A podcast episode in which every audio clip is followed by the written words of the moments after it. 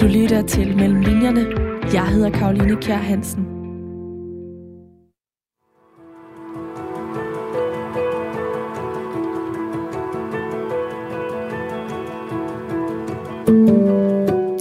Krimiforfattere er nogle af dem, der er mest kendt for at researche. Ikke alle er lige god til det, men det er den forfatter, jeg har i studiet i dag. I hvert fald, hvis man spørger de danske læsere, som nærmest flår hendes bøger ned fra hylderne i boghandlerne, før de overhovedet er blevet udgivet. Hendes nyeste bog lå nummer et på Saxos bestsellerliste en måned før den overhovedet var udkommet, fordi der var så mange forudbestillinger på den. Det er ingen andre end Katrine Engberg, jeg taler om. Hvordan føles det egentlig at være så eftertragtet, Katrine? det føles utrolig dejligt. Katrine Engbergs nye bog, den har titlen Isola, og det er det femte bind i serien om efterforskningsmakkerparet Jeppe Kørner og Annette Werner, som denne gang skal opklare et mor begået med en gammel industrisav på et træsavværk. For at kunne skrive den her bog, så har Katrine Engberg både talt med politiet i København og på Bornholm. Hun har talt med en retsmediciner, og så har hun genbesøgt det hus lidt uden for Horsens, som en af hendes barndomsveninders bedstemor boede i. Det er alt sammen noget, som vi skal høre mere om nu. For du lytter til Mellem Linjerne. Programmet, hvor jeg taler med nogle af Danmarks dygtigste forfattere om de forberedelser og oplevelser, der ligger før deres bøger kunne skrives. Alt det research-arbejde, de har været ude i, og som ligger mellem linjerne i deres bøger. Katrine Engberg, jeg vil gerne begynde med at byde dig hjertelig velkommen til. Tusind tak. Et mor begået på et savværk med en kæmpestor industrisav. Ja. Hvordan fik du ideen til at dykke ned i lige præcis sådan et type mor og skrive en hel fortælling bygget op omkring den slags morgåde? ja, det kan jeg godt forstå, du spørger om. Det lyder jo også helt tosset. Faktisk, når du spørger, så tænker jeg, mm, hvem finder du på det? Men øh, det har jeg jo selv gjort. Øh, jamen faktisk så præcis den idé kom til mig øh, sidste sommer, da jeg var på Bornholm, hvor jeg øh, kommer øh, hvert år med min familie. Og øh, vi var på besøg på et savværk, fordi min mand, som øh, laver mad, var meget interesseret i nogle spejlskårne egetræstallerkener, som de øh, fremstiller på det her savværk. Øh, så dem stod vi og kiggede på, og jeg, øh, jeg er ikke udbredt interesseret i tallerkener, så jeg gik en tur rundt på savværket øh, og kiggede øh, ind i de gamle haller. Og øh, ja, der kom jeg simpelthen ind i, i netop den, den ældste øh, af, deres, øh, af deres fabrikshaller, som var fuld af savsmuld og, og støv og træ over det hele og gamle redskaber. Og så stod der simpelthen midt i, i rummet en gigantisk øh, sav, en bloksav, som det hedder, som er øh, fremstillet til at kunne save træstammer over på langs. Det er virkelig, virkelig et stort apparat. Men det er fra savværkets oprindelse, så den er meget, den er virkelig sådan en gammeldags maskine. Øh, og jeg spurgte ejeren, øh, Hans Henrik, om, man, om den stadig fungerede, og han sagde, jamen jeg har lige sad med på den. Og så øh, tændte han for den, og det var sådan rigtig gammeldags, du ved, der begyndte at dufte lidt af, af dieselolie, og den pumpede som en gammel lokomotiv, og så begyndte den her klinge at stå og save, savklingen stod og, og savede i luften. Og da jeg så det, så tænkte jeg bare, der er simpelthen nogen, der er nødt til at dø her. Og hvordan kan det være, du tænkte det? Jamen, det er jo, fordi jeg er lidt syg i hovedet. Altså, det er jo simpelthen, øh, på en eller anden måde, så har jeg en, en fantasi, som er... Øhm, som også er makaber. Jeg har også en fantasi, som er alt muligt andet. Altså, jeg, jeg tænker jo i sætninger og scener øh, hele dagen. Og meget af det har intet med mor at gøre. Altså, meget af det handler om poesi og kærlighed og vejret og livet. Men der er simpelthen også bare en del af mig, som interesserer sig for og tænder på øh, det makabre. Mm. Og det står jeg ved. Ja. Så, så jeg stod simpelthen der og, og, og fik forærende, følger jeg, åbningsscenen til en bog. Ja, og jeg har jo allerede røbet over for dig, at faktisk så er jeg ikke den store krimisluger, fordi ofte så får de bare min fantasi til at løbe løbsk, og bagefter så kan jeg have svært ved at skelne mellem de her sådan ret makabre og uhyggelige fortællinger, og så virkeligheden. Så nogle gange så forsøger jeg at, at skåne mig fra den slags øh, oplevelser, og når jeg så læser krimier, som for eksempel de nye Isola, øh, så er det med lige dele vemmelse og hungeren efter plottet. Men jeg kunne godt tænke mig lige at prøve her i begyndelsen at blive lidt klogere på, hvorfor du har den her entydige fascination af det makabre mor. Ja, altså jeg, jeg, jeg har faktisk lige en smule svært ved at svare entydigt på det, mm. fordi øh, hvorfor har jeg det? Altså det føles for mig på samme måde, som hvis du spurgte mig om, hvorfor jeg godt kan lide chokolade. Altså fordi det smager godt. Øh, jeg kan godt lide, jeg kan godt lide anatomi jeg kan godt lide at kigge på det menneskelige, den menneskelige øh, krop. Øh, jeg synes, at øh, sygdom er spændende, og jeg, jeg ved simpelthen ikke, hvad det er. Det, det, er, det, jeg trøster mig ved, er, at jeg ikke er alene. Øh, noget, som jeg er decideret uinteresseret i, det er lidelse og andre menneskers lidelse. Altså, det, den, det, jeg er slet, slet, slet ikke øh, Øh, interesseret i det nok så populære øh, koncept, der hedder true crime, som handler om seriemordere, der lige har slået nogen ihjel, og så undersøger man det mor. Altså jeg, er ikke, jeg har ikke den form, jeg, jeg sætter heller ikke farten ned, hvis jeg kører forbi et uheld på motorvejen. Øh, så på den måde er jeg der er nogen, nogen dele af det, som jeg er altså, lodret uinteresseret i. Men jeg har en fascination af også læge, sådan antik lægevidenskab og sådan noget. Altså, jeg, og jeg ved simpelthen ikke, hvad det er. Altså, jeg, jeg tror desværre bare, jeg er født sådan.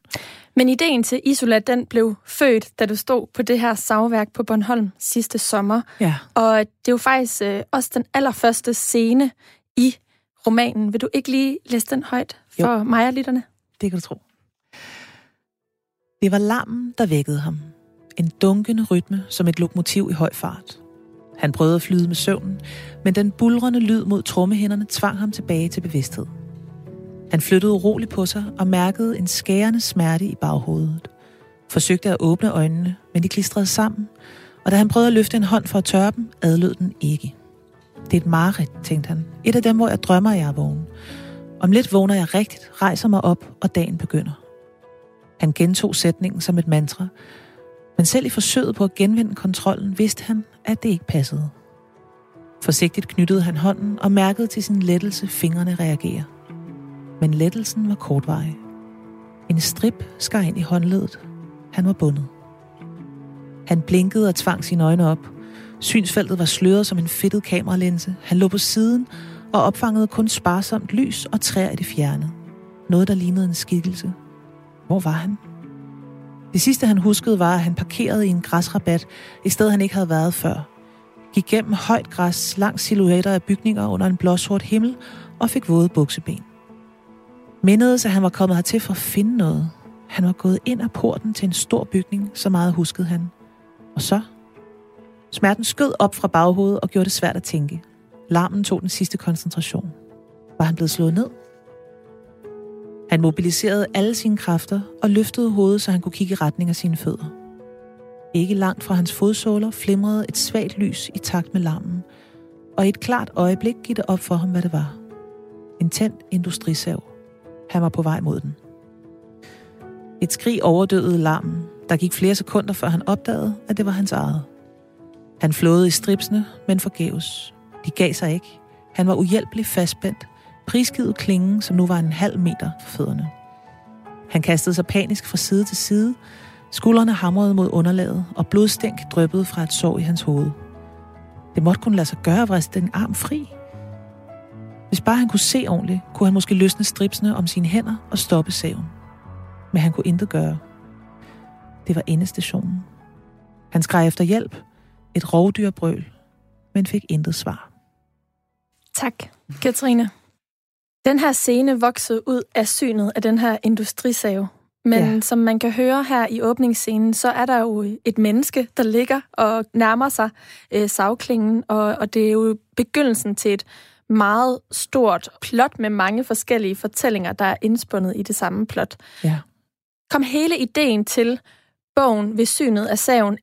Altså i virkeligheden, så kan man sige, at, at det øjeblik var øh, som sagt, hvor, hvor åbningsscenen ligesom sådan opstår i mit hoved, er på mange måder kulminationen af et langt forarbejde, der ligger, der går forud for det her øjeblik. Øh, Hvad består det af?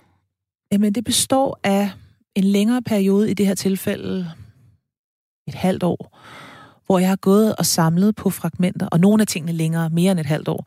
Man kan sige, at et halvt års tid har jeg gået og arbejdet med en tematik, og det er egentlig altid der, jeg starter. Altså, jeg begynder altid sådan en smule abstrakt for mig med en grundfølelse, en grund, øh, sådan en eller anden form for eksistentiel øh, ja, tematik, som, som, som betyder noget for mig. I det her tilfælde ensomhed. Jeg vidste, at jeg havde lyst til at skrive om den følelse, om ja. følelsen ensomhed, fordi den skræmmer mig simpelthen. Altså jeg synes, den er ekstremt skræmmende. Hvorfor skræmmer ensomhed dig? Hvorfor var den tematik så vigtig for dig at få ind i Isola? Jamen, fordi det er en følelse, jeg kender. Altså fordi jeg, jeg øh, øh, det meste af min barndom og ungdom blev tilbragt i en grundfølelse af ensomhed. Øh, fordi jeg havde svært ved at, at knytte mig til andre mennesker. Jeg havde, havde, altså det er simpelthen noget, jeg har skulle lære i mit voksne liv. Og den følelse af ikke at være tæt på nogen, øh, skabte i mig en enorm, altså virkelig en afgrundsdyb ensomhedsfølelse, som gjorde alt andet øh, værdiløst. Altså alt, hvad jeg ellers gjorde og, og, og oplevede i mit liv, føltes som om, at det var værdiløst. Og derfor så blev den her ensomhedsfølelse...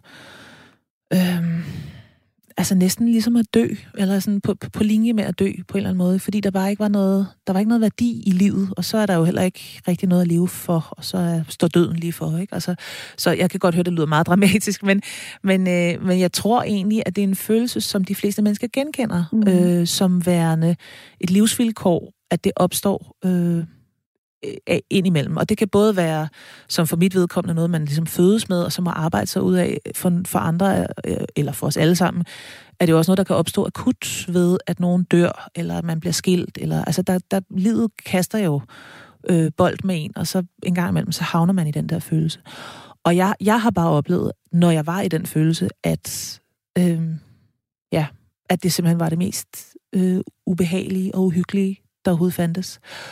Og så er det jo godt kriminalstof, kan mm-hmm. man mhm. sige. Altså, det, der skræmmer en, er jo, det er jo det, jeg arbejder med. Ja. Så, så på den måde, så, så var det, det var bare en meget personlig tematik, og virkelig noget, som jeg tænkte, længe har tænkt, at jeg gerne ville skrive om. Men ideen til Isola mm. blev jo så faktisk født længe før situationen på savværket. Ja. På grund af den her tematik. Præcis. Og man kan sige, at, at, at øh, for mig begynder det netop med tematikken. Det begynder med noget meget sådan diffust og abstrakt, og noget, som jeg selv har lidt svært ved at fastholde.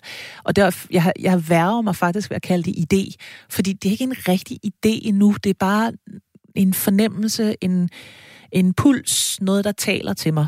Et eller andet, der betyder noget for mig. Og så er det virkelig sådan diffust. Jeg kan slet ikke sætte ord på det, hvad? Og så samler jeg så også fragmenter. Altså oven i den her grundfølelse, så samler jeg på sådan nogle lidt mere konkrete fragmenter. Og det kan være netop bygninger, jeg ser, eller øh, det kan være en avisartikel med et eller andet, der er sket, som jeg synes er spændende. Og alle de ting, dem hænger jeg helt konkret. Jeg skriver dem ned eller klipper ud, og så hænger jeg dem op på min opslagstavle. Så der simpelthen hænger en masse fragmenter af af, af helt sådan spredt inspiration, som slet ikke har noget med hinanden at gøre. Det er bare alt. Det eneste fællesnævner er, at det på en eller anden måde taler til mig. Og så går jeg en lang periode og, og kigger på det. Og skriver, jeg skriver ingenting. Jeg, jeg tænker egentlig heller ikke sådan super bevidst over det. Jeg, jeg lader det bare synke ind og, og helt ned i rygmagen.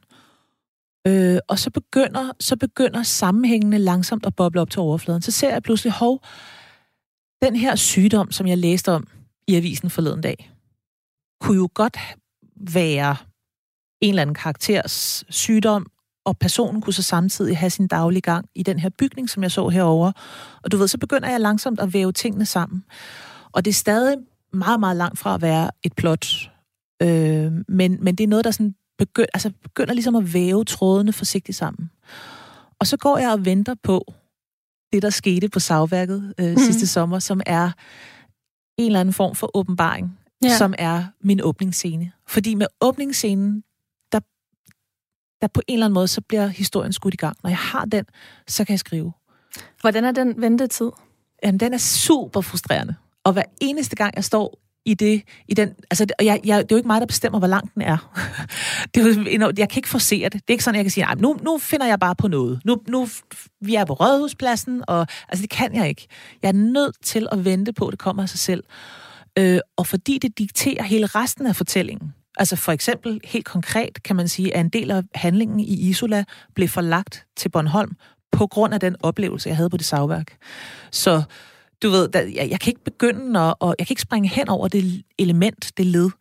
Så i meget, meget lang tid går jeg rundt og, og har fornemmelsen af at være, øh, tilgive mig, det er sådan et mærkeligt vulgært udtryk, men sådan gravid med en historie, men, men hver gang jeg tager en test, så er den negativ. Altså jeg kan ikke, sådan, jeg kan ikke komme videre, jeg, ikke, jeg kan ikke sige det til nogen, jeg kan ikke tale med nogen om det. Og hver eneste gang, jeg er i den øh, situation, tænker jeg, det kommer aldrig. Altså jeg, jeg er simpelthen, jeg kan ikke, det er simpelthen ikke... Øh, jeg er nødt til at skrotte det hele og starte forfra. Det er simpelthen bare... Der er ikke nogen idé her. Så, så når den der idé så indfinder sig, så føles det så forløsende. Altså, og jeg kaldte også en åbenbaring før. Øh, og jeg, jeg er godt klar over, det er lidt stort ord at bruge, men det føles sådan, fordi det bare, det kan være måneders opsparet mm. frustration, der ligesom, åh, ja. det lykkedes. Men jeg tror, mange kan, kan sidestille det med andre situationer, hvor de går i sådan en venteposition, når det så endelig sker et eller andet. Det kan jo være inden for alle mulige felter. Man får et job eller en kæreste, eller man, ja. det kan man jo godt projektere over på andre dele af livet. Så den følelse af forløsning er jo enormt lettende og øh, rolig at være i. Det giver en eller anden ro, at nu kan man sådan sænke skuldrene og slappe af. Præcis. Men du stod på savværket på Bornholm, der skete en åbenbaring, og øh, herefter så begyndte din målrettede research, ja. og øh, jeg synes, at vi skal prøve at dykke ned i den nu. Du lytter til Mellem Linjerne. Jeg hedder Karoline Kjær Hansen. Og i dag taler jeg med forfatter Katrine Engberg om hendes nyeste krimi, Isola. Katrine, du har lige fortalt, at øh, du stod på savværket på Bornholm og fik en åbenbaring, og det var ideen til åbningsscenen. Og hvad skete der så derefter? Altså derefter skete der en hel masse ting samtidig, som var, at jeg tog øh, hjem til min opslagstavle og, og begyndte at arbejde mere konkret med de idéer, der hang på den. Skrottede dem, der ikke hørte til, og forbandt dem, der ligesom passede sammen med, med, med den historie, jeg nu kunne mærke var ved at, at samle sig. Og det er sådan et, det er lidt mere bevidst arbejde, der foregår der, hvor man altså, konkretiserer, finder på nogle navne. Det er meget tit noget af det første, jeg gør, er, at jeg, jeg finder på karakterer. Altså jeg har selvfølgelig nogle hovedkarakterer, som har fulgt mig igennem øh, de her fem bøger, i, som jeg har skrevet i det her univers, men der er også rigtig mange andre karakterer, som er med i bøgerne, som jeg skal finde på. Og de skal alle sammen have en identitet og et navn og en grund til at være i fortællingen, som både har med plottet at gøre og med temaet. Så, så det er sådan noget sådan konkret arbejde, jeg går i gang med i forhold til plottet. Og samtidig med det, så går jeg så i gang med at researche. Øhm, og øh, en af de første, jeg tog fat på i, i den her forbindelse øh, med Isola, det var den retsmediciner, som jeg øh, samarbejder med. Ja, og det er en er, helt bestemt en, du altid samarbejder ja, med. Ja, men han er et fantastisk menneske. Øh, han har været øh, han er, har været professor i retsmedicin, og det er han stadig, men han har været han har ligesom ledet retsmedicinsk øh, institut på øh, på Rigshospitalet lige indtil for et år siden, i, i mange, mange år. Han er øh, meget, meget erfaren, faren herre, og så er han også selv skrivende. Han øh, har skrevet flere bøger, holder mange foredrag, og er meget sådan god til øh, kommunikationsdelen, om man så må sige. Så han er ikke sådan introvert omkring sit fag. Han er meget, meget god til at dele ud af det, og er jo en meget øh, festlig person. Og han er sådan lidt øh, næster for alle os krimiforfattere. Vi trækker alle sammen på hans erfaring øh, og ringer til ham, når vi har noget. Øhm, Hvad skulle du bruge ham til? Jamen, jeg skulle faktisk ikke konkret bruge ham til øh, den drabsmetode, jeg havde forestillet mig.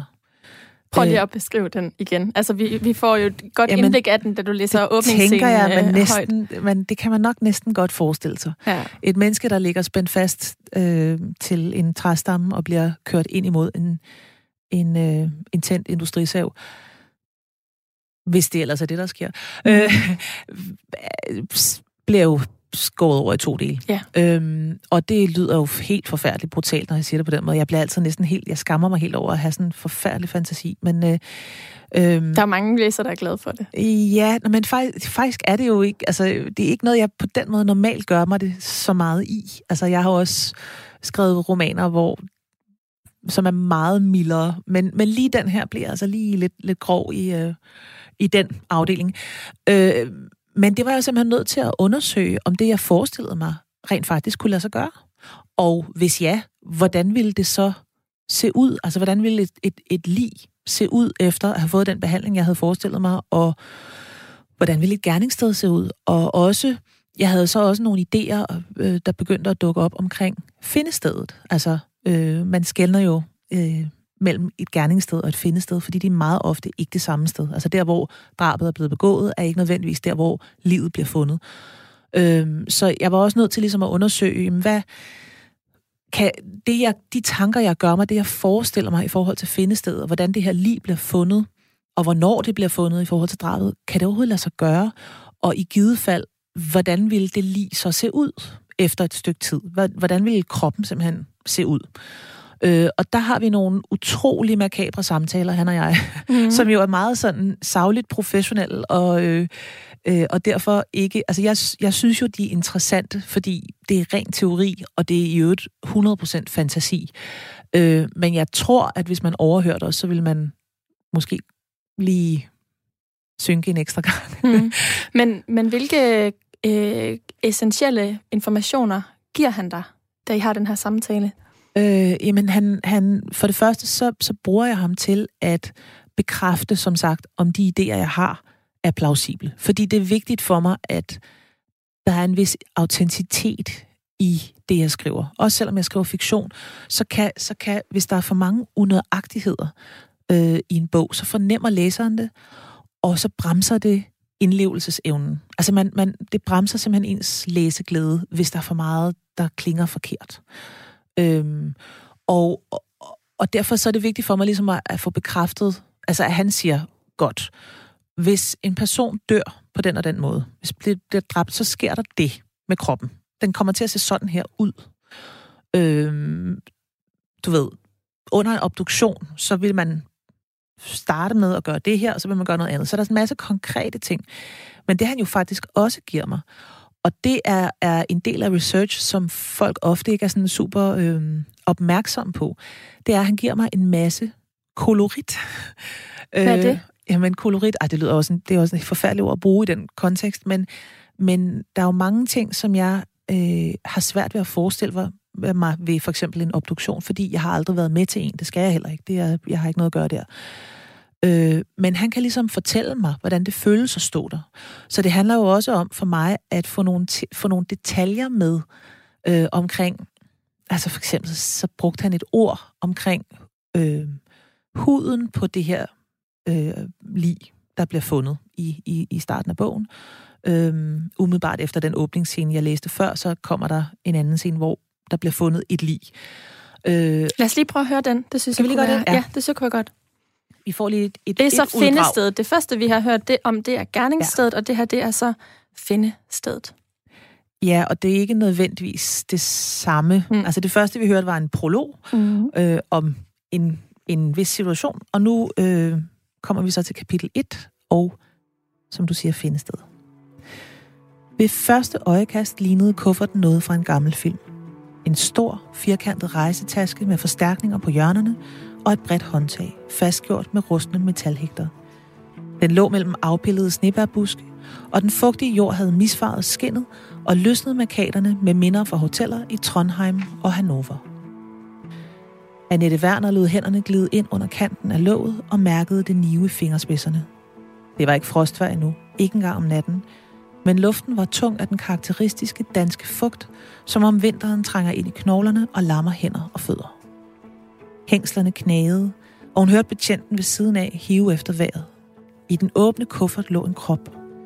Huden var brunlilla med hvide, skimlede plamager, og det tog Annette et sekund at genkende formen som menneskelig. Kroppen havde kun én arm og et ben. Hovedet lå mest op i det ene hjørne og var skåret tværs igennem. Hun løftede instinktivt blikket væk fra livet. Himlen over hende var grå, og luften tæt af fine små vandperler. Stanken var overvældende. En guttural lyd undslap den unge betjent. Annette skyndte sig at lukke låget igen, før han kastede op.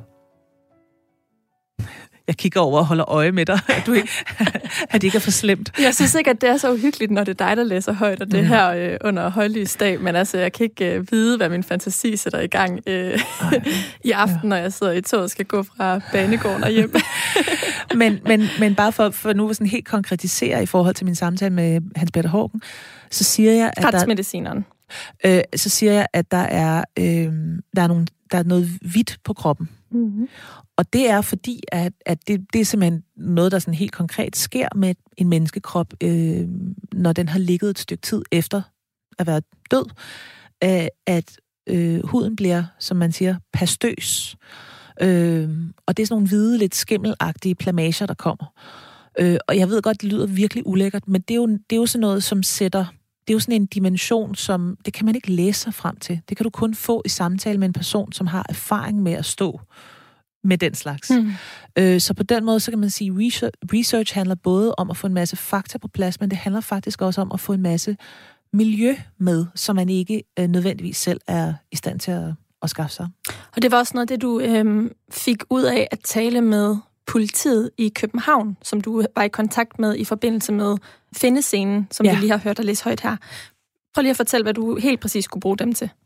Jamen, øh, jeg, jeg samarbejder øh, med jævn mellemrum med en, øh, en øh, tidligere efterforsker, som er øh, nu er kriminalreporter, og som laver en masse øh, krimi, tv og podcast og radio, som hedder Sebastian Richelsen. Han er øh, sindssygt dygtig, og han gjorde simpelthen det, at han mødte mig øh, på det, jeg gerne ville have skulle være mit findested, som helt konkret er Østre Anlæg i København, hvor jeg selv er kommet som barn og har leget, og jeg har leget på den legeplads, der ligger midt i parken, og bag den legeplads er der en høj med sådan smattede skråninger op imod et plateau, øhm, hvor der, da jeg var barn, der skulle man ikke komme derop, for det var der, hvor der, der var blotter, og der sad dranker, og det var lidt uhyggeligt. Og jeg, øh, altså det fedeste at skrive på i verden, det er jo kontraster. Og jeg synes, at den her kontrast mellem legende børn, og så et nedgravet lig i en kuffert, var var fed. Fordi det er det, det dejligste, mest uskyldsrene op af noget af det mest gruopvækkende. Og den kontrast var god at, at, at skrive på. Så jeg havde sådan en idé om at begrave kufferten et sted bag den her legeplads. Øhm, og Sebastian gik simpelthen en tur med mig rundt og kiggede, og vi talte igennem, hvor kunne den ligge? Og det er jo sådan en meget, det er sådan en utrolig håndgribelig, konkret måde at gå til øh, gå til sagen på, som er noget, jeg egentlig bruger mest i, i starten af en bogproces. Senere, mm. der tillader jeg mig selv mange flere friheder, og skriver jeg egentlig bare på idéerne. Men i starten er det rart at få det konkretiseret og gå rundt, og det var faktisk en, en novemberdag, vi gik rundt sammen, og, og bogen foregår i november. Mm. Så der var jo også igen en masse miljø, jeg fik med. Hvordan føles det at gå der? Hvordan ser træerne ud? Bladene hænger sådan helt slappe. De, de blade, der er tilbage på træerne, hænger helt slappe og gullige, som sådan våde eller brugte Kleenex. Øh, sådan nogle ting fik jeg med. Øh, men, men det også, kunne du jo også godt have, have fået ud af at gå der selv, men du gik ja. der sammen med Sebastian. Hvad, hvad jamen fortalte det, han dig? Jamen, han kunne så fortælle mig, hvor hvor var det plausibelt at grave en kuffert ned?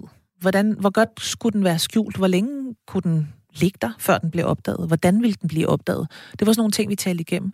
Og så også helt konkret, jamen når der så er nogen, der finder den, hvad, hvad sker der?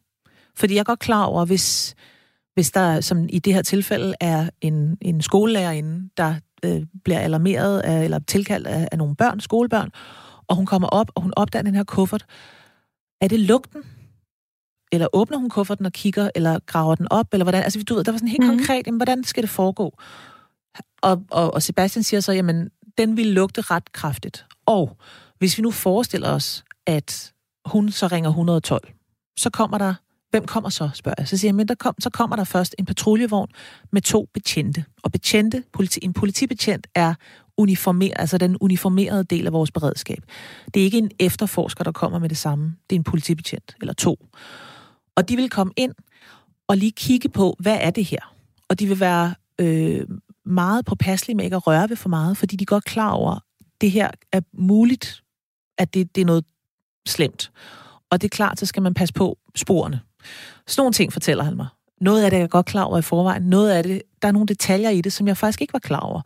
Øhm, for eksempel, at øh, øh, når man er helt nyuddannet fra politiskolen, så har man været ude og lugte til lig.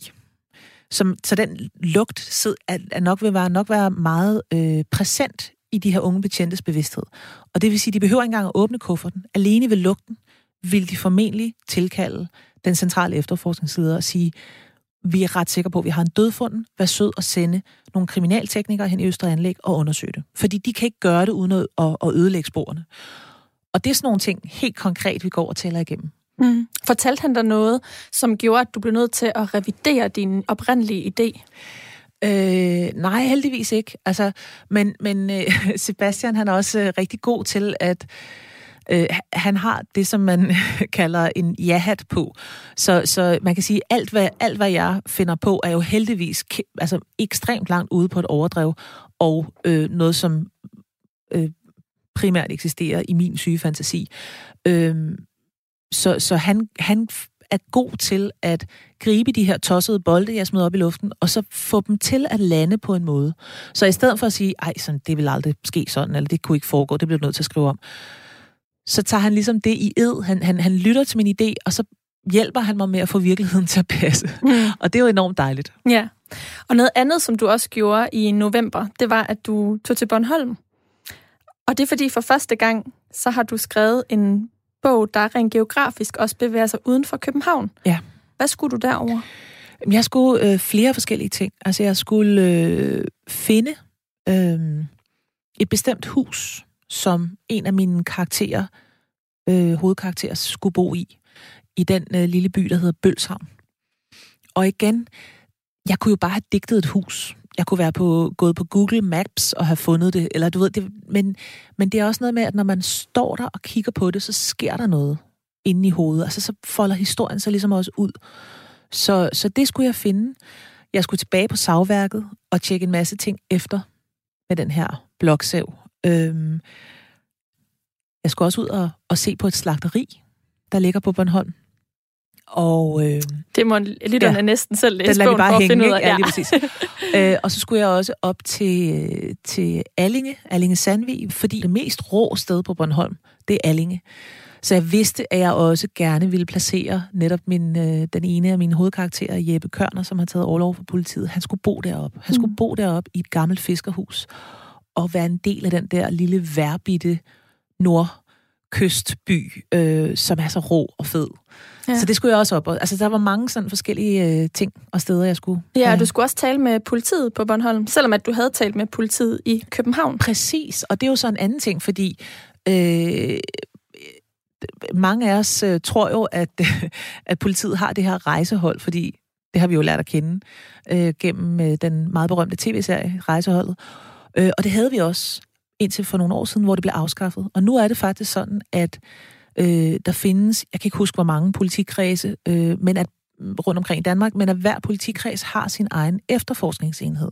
Og det betyder, at hvis der, hvis der sker en forbrydelse på Bornholm, eller noget, som har delvis med Bornholm at gøre, så er der også en efterforskningsenhed derover, som skal i spil og de varetager nogle opgaver, men der er også nogle ting, de ikke kan. For eksempel har de ikke nogen, de har ikke nogen retsmediciner derovre, så den, den person skal tilkaldes fra, øh, fra København, hvis det er.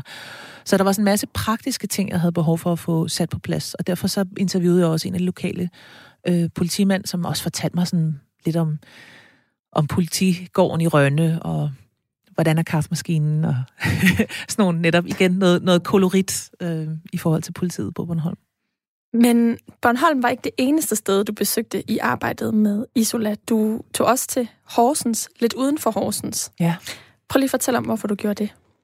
Jamen det gjorde jeg, øh, og igen, så er vi tilbage ved alle de her fragmenter og brikker. Men i den foregående øh, bog øh, i serien, som jo rent faktisk, altså det er jo fem selvstændige bøger. Øh, jeg ved også, at du, du har også læst den her som den første, mm. ikke? og det kan man absolut gøre. Men der er nogen få tråde, der bliver trukket videre. Og i den foregående bog, der var en af mine hovedkarakterer, som er en, øh, en pensioneret øh, lektor i litteraturvidenskab. Hun er i gået i gang med at skrive en biografi om en antropolog, der hed Margrethe Dybris. Og øh, grunden til, at hun i, i den her bog Vådeskud kom til at hedde Margrethe Dybris, altså selve efter navnet, var, at jeg kendte en kvinde, der hed Tove Dybris, som er min øh, øh, ja, ældste tætte veninde øh, bedstemor. Hun døde desværre for nogle år siden, men jeg kom i hendes hjem, da jeg var barn og ung. Og øh, hun boede med sin øh, mand, Freddy Dybris, i en lille by, der hedder Tvingstrup, uden for Horsens, i den gamle, nedlagte stationsbygning. Og Freddy var kunstmaler, og Tove og Freddy havde et stormfuldt, jeg ved ikke, om det var stormfuldt, men et, en virkelig sådan romantisk kærlighedshistorie.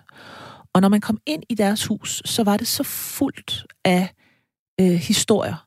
Helt konkret, så hang der på alle vægge breve og postkort og tegninger og anekdoter og altså så, så jeg, jeg kan, altså, man havde fornemmelsen af at kunne gå igennem huset og læse familiens historie på væggene. Og det var så... Øh, det gjorde simpelthen så meget indtryk på mig, det her sted. Det var så øh, fuld af ånd og sjæl, det hus, at jeg altid har båret det med mig. Og øh, da jeg så besluttede mig for af en eller anden grund at skrive videre om den her karakter, Margrethe Dybris, så fik jeg lyst til at tage tilbage til huset i Tvingstrup og kigge på det.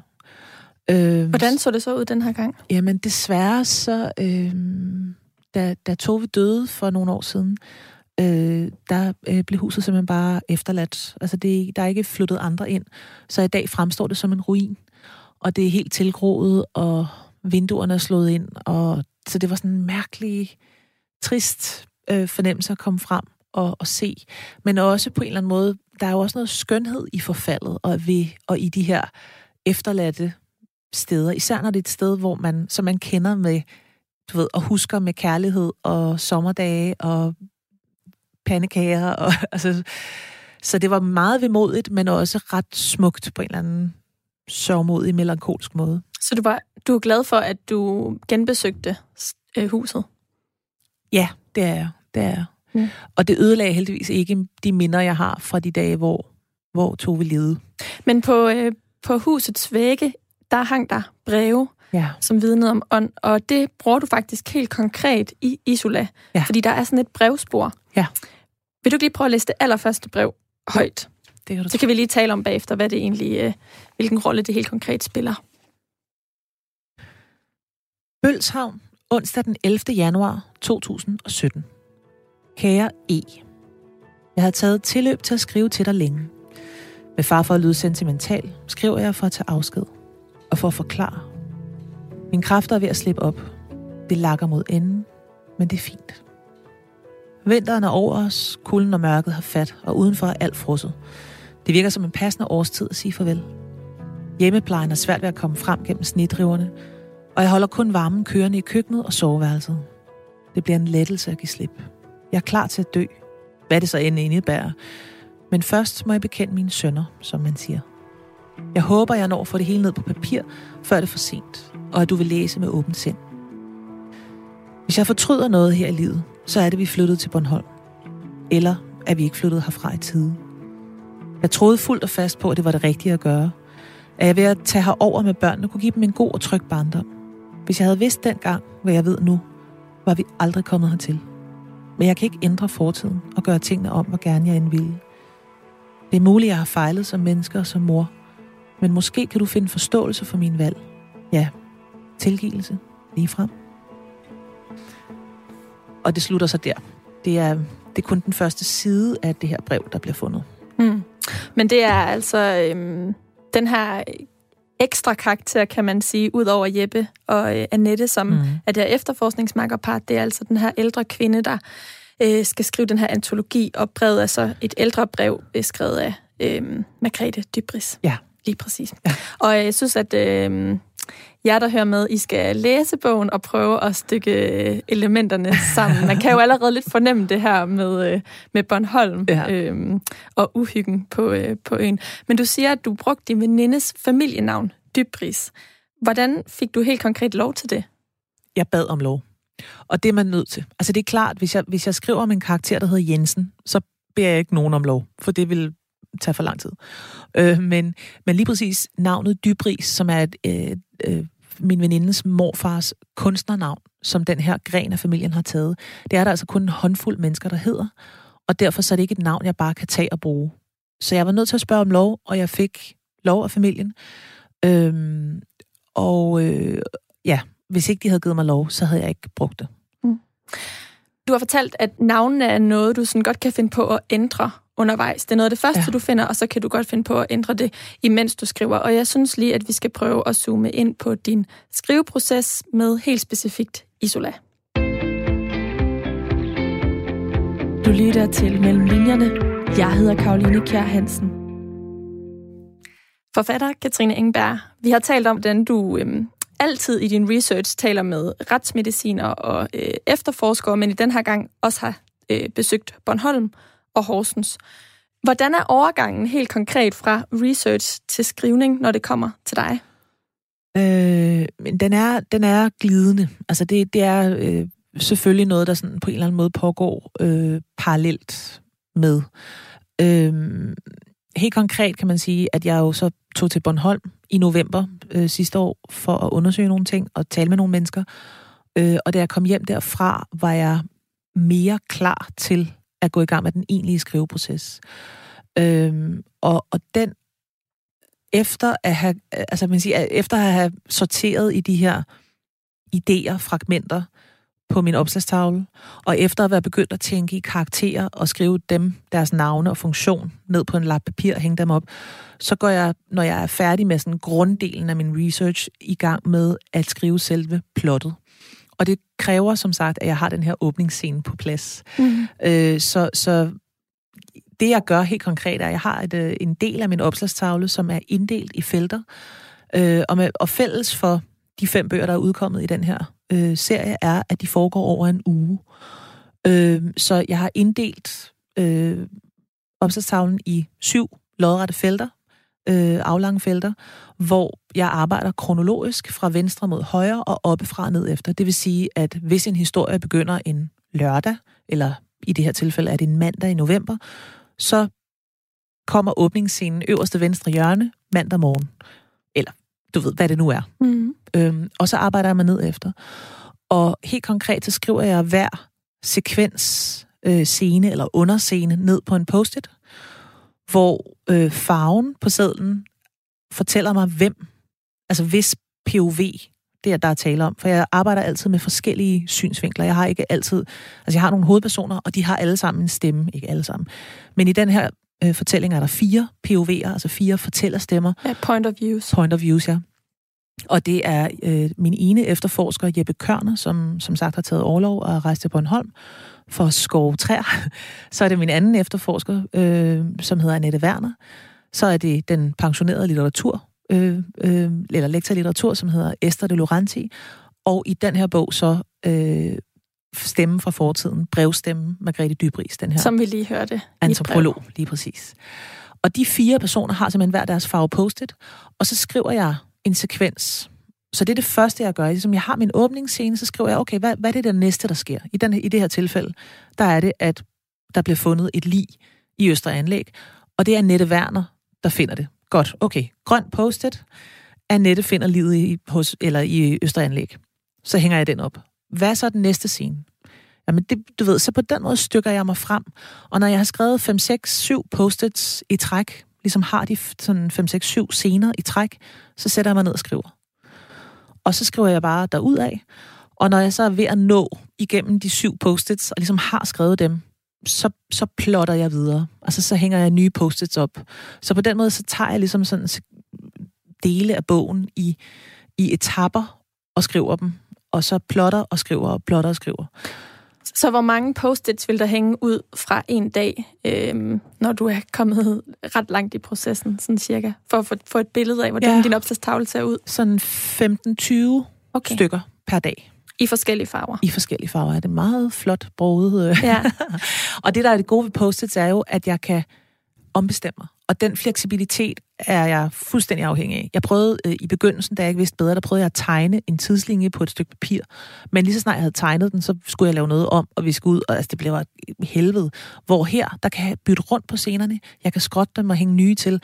Det, det er meget, meget fleksibelt system, og det har jeg virkelig brug for, for jeg skriver ekstremt meget om i processen. Men hvad, hvad gjorde du egentlig op til i forhold til at fastholde alle de her indtryk og informationer, du havde fået øh, i din research? Jeg noterer rigtig meget ned. Øh, jeg har altid en notesbog med mig og en, øh, og en kuglepen, og så skriver jeg både faktuelt, hvad jeg erfarer, men også hvad jeg oplever. Duften af savsmuld og lyden af saven, og altså associationer, jeg får, når jeg går på klipperne øh, langs kysten ved Allinge. Alle sådan nogle ting skriver jeg ned i min notesbog. Men der er også rigtig mange ting, som jeg ikke fastholder. Og det er egentlig også bevidst, fordi mm, øhm, sommetider er den første øh, tanke, den første del af en idé, der præsenterer sig, ikke den bedste. Eller den første version af en idé er ikke den bedste. Og samtidig så skal man egentlig også bare lade den fare igennem hovedet og ud på den anden side. For den skal nok dukke op igen. Og næste gang, så er den modnet og måske faktisk blevet bedre. Så en gang imellem, så kan jeg også meget bevidst ikke notere noget ned. Og så egentlig bare vente til, at det dukker op af sig selv i skriveprocessen. Og hvis ikke det gør, så, så var det ikke meningen. Du har skrevet fem bøger på fem år. Hvordan er du blevet så produktiv? Ja, det må du nok spørge om. Altså, øh, min egen oplevelse er, at jeg har taget tilløb så længe til at skrive, at da jeg først fik hul på det, så har det bare flyttet. Altså, jeg virkelig jeg, jeg har ikke på noget tidspunkt skulle lede efter idéerne, eller øhm, håbe, at der kom noget til mig. Eller, altså, jeg har virkelig bare haft... Jeg synes, det er så sjovt at skrive. Jeg synes, det er så sjovt at få idéer. Jeg er hele tiden i gang med noget. Øh, og jeg skal faktisk næsten omvendt sådan holde mig selv lidt tilbage for ikke at skrive for meget, fordi hvis man gør det, så, så forflader jeg man også idéerne. Man skal også ligesom holde lidt på det. Altså som sagt, man skal ikke gribe alle idéer. Nogle af dem skal man også bare lade fare. Øh, ellers så spreder man smøret for tyndt. Altså så, så bliver det ikke godt. Øh, så på den måde, så kan man sige, at jeg har egentlig bare... Øh, jeg føler bare, at jeg har fanget en bølge og, og reddet på den. Øh, og jeg er jo bare så sindssygt heldig, at der er andre, der interesserer sig for det. Det var der jo virkelig ikke nogen garantier for. Altså, at der, at der er nogle læsere derude, der gider mig og min stil og, og, og mit univers. Ikke? Øhm, og det er klart, det, det er jo også... Altså, hvis der står nogen og hæpper på en, når man løber den der 100 meter, jamen, så løber man bare hurtigere. Og sådan er det jo også for mig, at, at øh, det føles ikke så ensomt. Altså, det føles som om, at der er mange, der er er glade for det her univers, og, og hæpper på det, og har lyst til det, og glæder sig til det, og det, det fremmer jo også ens motivation. Det kan jeg godt forstå. Er det blevet nemmere at skrive fra, at du gik i gang med din første bog, til du nu lige har skrevet din femte? Nej. Klart svar. Nej. Uh, altså jeg vil sige, uh, jeg har hele tiden troet, at uh, det ville blive nemmere, at jeg ville lære nogle tricks, at jeg ville et eller andet.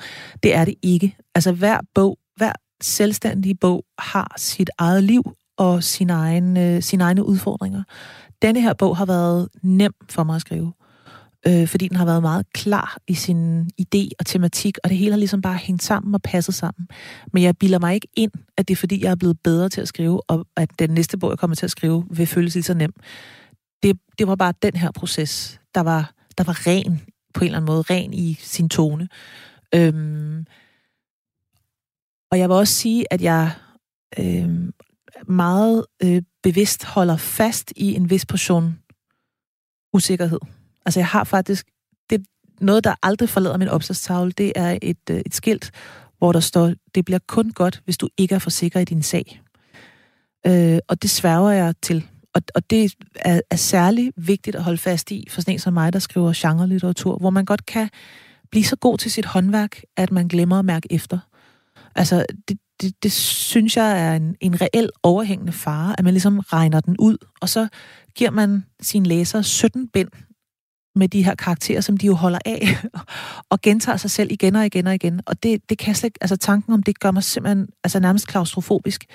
Så, så på den måde, så holder jeg egentlig også meget fast i, at hver proces er ny, og hver gang jeg åbner på en fortælling, så er der en hel masse usikkerhed, som jeg skal leve med, fordi jeg vil ikke regne den ud. Jeg vil ikke blive for færm og for dygtig.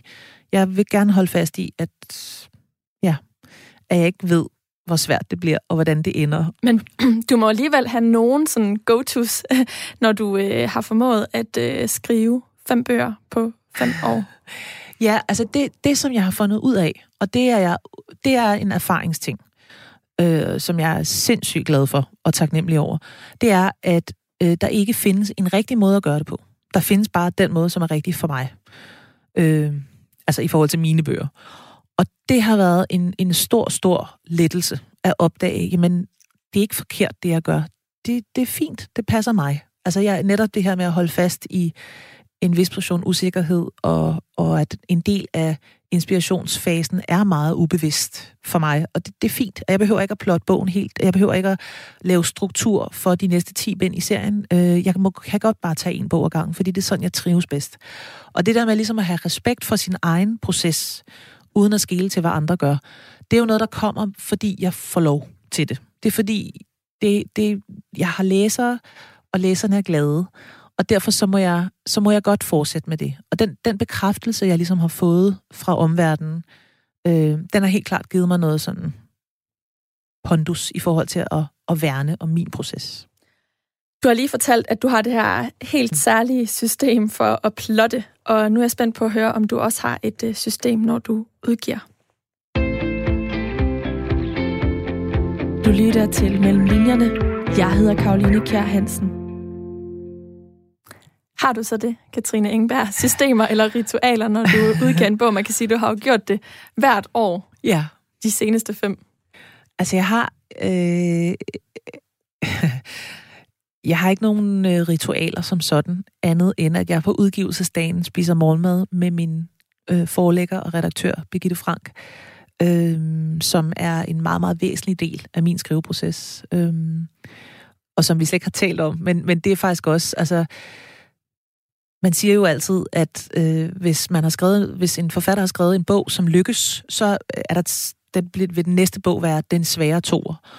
Og det synes jeg ikke er helt rigtigt. Altså, der er simpelthen ikke nogen bog, der er så svær at skrive som Idderen, fordi den er man helt alene om. Og da jeg havde skrevet den, øhm, øh, der, der efterfølgende mødte jeg Birgitte og øh, indledte et samarbejde med hende. Og hun er øh, min vigtigste sparringspartner øh, i alt professionelt. Og det er både det indholdsmæssige, det er, og det er lige fra idéplan. Altså når, når jeg har de første idéer nok på plads til, at jeg kan formulere dem, så går vi en tur rundt om søerne og taler og snakker om, ja, jeg lufter de her idéer, og hun siger, hvad med sådan, og hvad med sådan. Og, øh, så hun er min sparringspartner hele vejen igennem. Og, øh, og hende spiser jeg morgenmad med på udgivelsesdagen. Okay. Og det er sådan en vigtig ritual. Men derudover, så tror jeg egentlig bare, at jeg tager det lidt, som det kommer. Er der andre, der læser den igennem, inden den bliver udgivet? Altså for eksempel retsmediciner eller nogle af, af politimændene? Nej, den eneste, der læser det igennem, og han er faktisk den første, det er min mand. Mm. Og det har det været siden øh, det allerførste spæde udkast til min første bog, Krokodilvogteren, for nogle år siden. Øh, og det er simpelthen sådan en, øh, en tryghedsting. Altså fordi han er, og det kan du faktisk godt kalde et ritual, at, at han er så... Øh, han er på samme måde, og sådan tror jeg, mange har det med deres ægtefælder, er han min største kritiker og min største fan.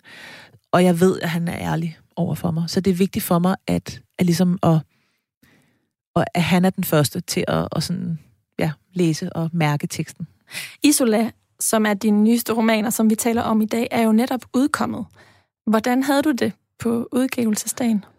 Altså, jeg synes altid, det er lidt svært at udgive. Jeg bliver altid usikker og sover dårligt om natten. Og det ved jeg fra, fra kolleger, som er, er endnu mere erfarne end, end mig selv, øh, at det, det er ikke noget nødvendigt, man skal regne med, at der nogensinde går væk. Altså, og det handler jo om, at det er, øh, det er det vigtigste. Det er mit sprog, det er mit udtryk, det er en så høj grad en forlængelse af min person. Og jeg er godt klar over, at for andre mennesker er det bare en bog. Det er underkøbet bare en krimi. Men for mig er det, altså, det er simpelthen en, ja, en forlængelse af min egen person. Det er så personligt. Så hvis der er nogen, der ikke kan lide den, så gør det ondt. Og, og jeg kan få 98 fantastiske anmeldelser og to dårlige, og så er det de to dårlige, jeg husker. Og det her, det siger alle kreative mennesker, jeg nogensinde har hørt tale, at det er, sådan er det bare med, med, det, med det, der betyder mest for en. Så selvfølgelig er det sårbart, Øh, lige præcis med den her bog havde jeg en, igen, en god fornemmelse. Det er nemmere for mig, hvis jeg føler, at den er god, og du ikke kan lide den, så er det nemmere for mig at tænke, nå ja, men det er din mening. Øh, jeg står ved den, og det, sådan har jeg det meget øh, med Isola. Men det er jo den sidste i Kørner og Werner. Så Ja, hvad skal der så ske nu? det ved jeg ikke. Du er ikke gået i gang med at research på noget nyt, Jo, det er jeg. men du vil ikke afsløre hvad? Nej. uh, spændende. altså, jeg, jeg, jeg kan sige så meget som, at øh, jeg kommer til at skrive, øh, og det bliver spænding. Forfatter Katrine Engberg, tusind tak, fordi du ville være sammen med mig her i dag. Tak for invitationen. Du har lyttet til Mellem Linjerne. Programmet, hvor jeg taler med nogle af Danmarks dygtigste forfattere om de forberedelser og oplevelser, der ligger før deres bøger kunne skrives. Alt det research-arbejde, de har været ude i, og som ligger mellem linjerne i deres bøger. Du kan finde hele programmet her som podcast på radio4.dk, i vores app eller i din foretrukne podcast-app. Hvis du lytter til programmet i iTunes, så tøv ikke med at give det en anmeldelse, for så ved jeg, om I synes, at programmet det udvikler sig i den rigtige retning eller ej. Du er også altid velkommen til at skrive til mig på mailen. Den er mellem linjerne snablag radio4.dk. Linjerne er med et J. Her kan du både komme med ris og ros, men også meget gerne ønsker til forfattere, hvis research du gerne vil høre mere om. Mailen den er som sagt mellem linjerne snablag radio4.dk. Linjerne er med et J. Mit navn er Karoline Kjær Hansen, og jeg håber, vi lyttes ved.